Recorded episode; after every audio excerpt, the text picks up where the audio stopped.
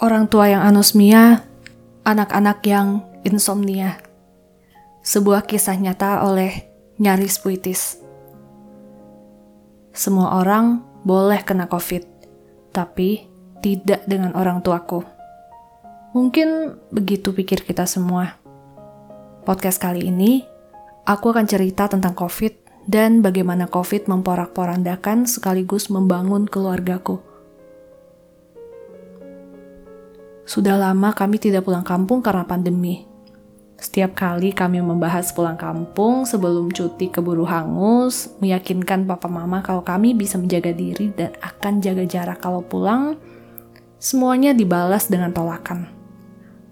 Topik pulang kampung kadang malah bikin mereka jadi ngambek.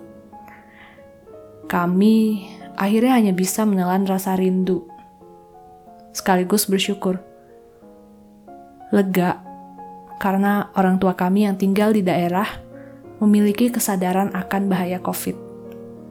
Kadang memang agak lebay, tapi kalau kata si hijau yang baru merger, it's okay to be lebay.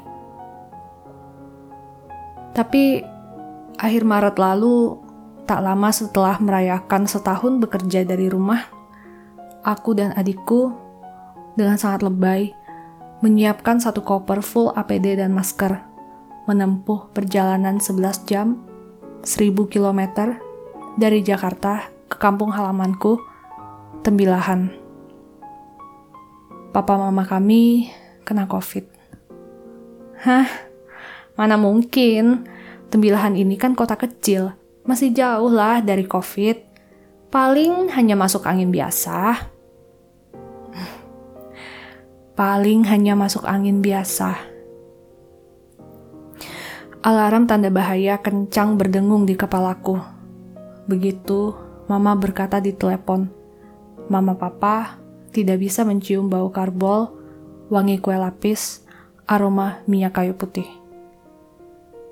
Alarm tanda bahaya berbunyi nyaring. Kebakaran berkobar di tengah keluargaku. Pulang kampung, padamkan apinya. Pulang kampung artinya terjun ke medan perang. Kami yang belum vaksin harus siap dengan segala resiko terburuk. Awalnya, kupikir hanya api kecil. Papa mama hanya anosmia dan kurang enak badan. Ya, ada batuk sedikit dan sakit tenggorokan. Tapi, semua merambat dengan cepat. Di hari kelima, papa muntah-muntah dan dengan cepat badannya menjadi lemah. Mama meriang, masih berusaha masak untuk papa, mulai terbawa panik. Di saat kebakaran seperti ini, yang kami butuhkan adalah air. Aku bersyukur ada lautan di tengah-tengah hatiku, mengayuh ke arah solusi. Tak lagi mempertanyakan kenapa COVID menimpa keluargaku, menimpa orang tuaku. Kena dari mana? Dari siapa? Mah, Besok aku dan adik pulang ke Tembilahan. Ada jeda sedikit di telepon, lalu mama menjawab singkat. Ya. Makasih ya, Mah, untuk tidak berusaha tegar dan memilih mengandalkan anak-anakmu. Lagi pula, kami pun tak akan sanggup kalau tidak pulang, berada di Jakarta, tapi tersiksa rasa tak berdaya. Waktu kecil, orang tuaku selalu berkata, lebih baik mereka yang sakit daripada kita. Waktu itu aku pikir, karena mereka tak mau repot-repot mengurus anak sakit. Karena orang dewasa bisa menjaga diri mereka sendiri. Tapi, begitu orang tuaku yang sakit, akhirnya aku mengerti rasa cinta yang pekat hingga kau ingin mengambil derita dari orang yang kau sayangi. Belum lagi rasa takut kehilangan gara-gara COVID. Rasa ingin mengerahkan semua yang terbaik untuk kesembuhan mereka secepatnya. Biar kami saja, Pak, Mah. Biar kami saja yang kena COVID dan menanggung semua sakit dan sepi. Seandainya saja bisa begitu. Tiga minggu berada di kampung halaman.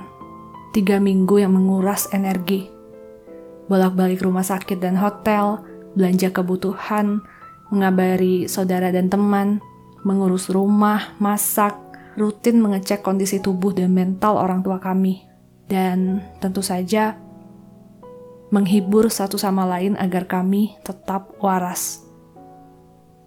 Di saat-saat seperti itu, fokus kami satu-satunya hanyalah menjadi pohon. Jangan sampai tumbang. Menjadi pohon, menjadi tempat berlindung, dan menyediakan segala yang dibutuhkan. Ternyata adalah tugas yang menyenangkan. Tanggung jawab, bukan beban. Kehormatan, bukan kewajiban. Begitu beruntung kami diberi kesempatan untuk melayani orang tua kami dan bertumbuh dalam prosesnya. Dan tentu saja saling mengandalkan satu sama lain antar saudara. COVID ini betul-betul mengajarkan banyak sekali hal. Betapa rapuhnya kehidupan ini, betapa kuatnya ikatan kekeluargaan. Rapuh yang membawa begitu banyak warna dan makna. Jalan terbaik untuk tahu mereka yang betul-betul peduli dan ada di sampingmu. Mengajarkan untuk jangan pernah merasa sendiri, karena banyak sekali bahkan tak terduga banyaknya. Cinta-cinta yang datang mengetuk kalau hatimu terbuka. Walaupun kita semua harus jaga jarak, tapi tidak ada jarak antara kita dan dunia yang hangat, yang penuh dengan orang-orang baik. Dan aku ingin mengingat kejadian ini. Tiga minggu dengan tidur yang selalu tegang.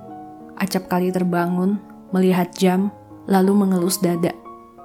It's okay nak, jalanin satu-satu.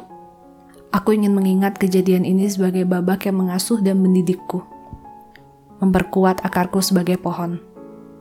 Sekarang, ketika aku mengingat kembali kejadian ini, berkali-kali aku dibikin takjub akan kebaikan semesta.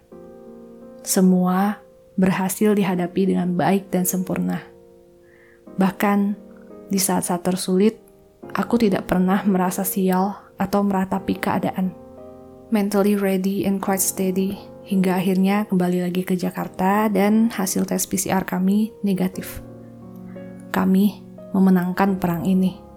Takjub pada kebaikan semesta. Dan aku pikir satu-satunya cara untuk membalas kebaikan seperti ini hanyalah dengan menjadi orang yang lebih berguna untuk orang lain. COVID ini belum selesai. Medan perang ini masih belum kelihatan kapan selesainya. Buat kamu yang sedang berjuang menghadapi COVID, yang semangat ya, kamu gak sendirian. Apalagi buat kamu yang juga merawat orang tua kamu dengan COVID, peluk untukmu, kamu gak sendirian. Dan buat kamu yang sehat-sehat, please jaga diri baik-baik ya. Dengan begitu, kamu bisa menjaga orang-orang di sekitarmu. Dalam medan perang ini, satu-satunya yang bisa kita lakukan hanyalah tetap waspada. Kita hadapi hari demi hari, satu-satu, sama-sama.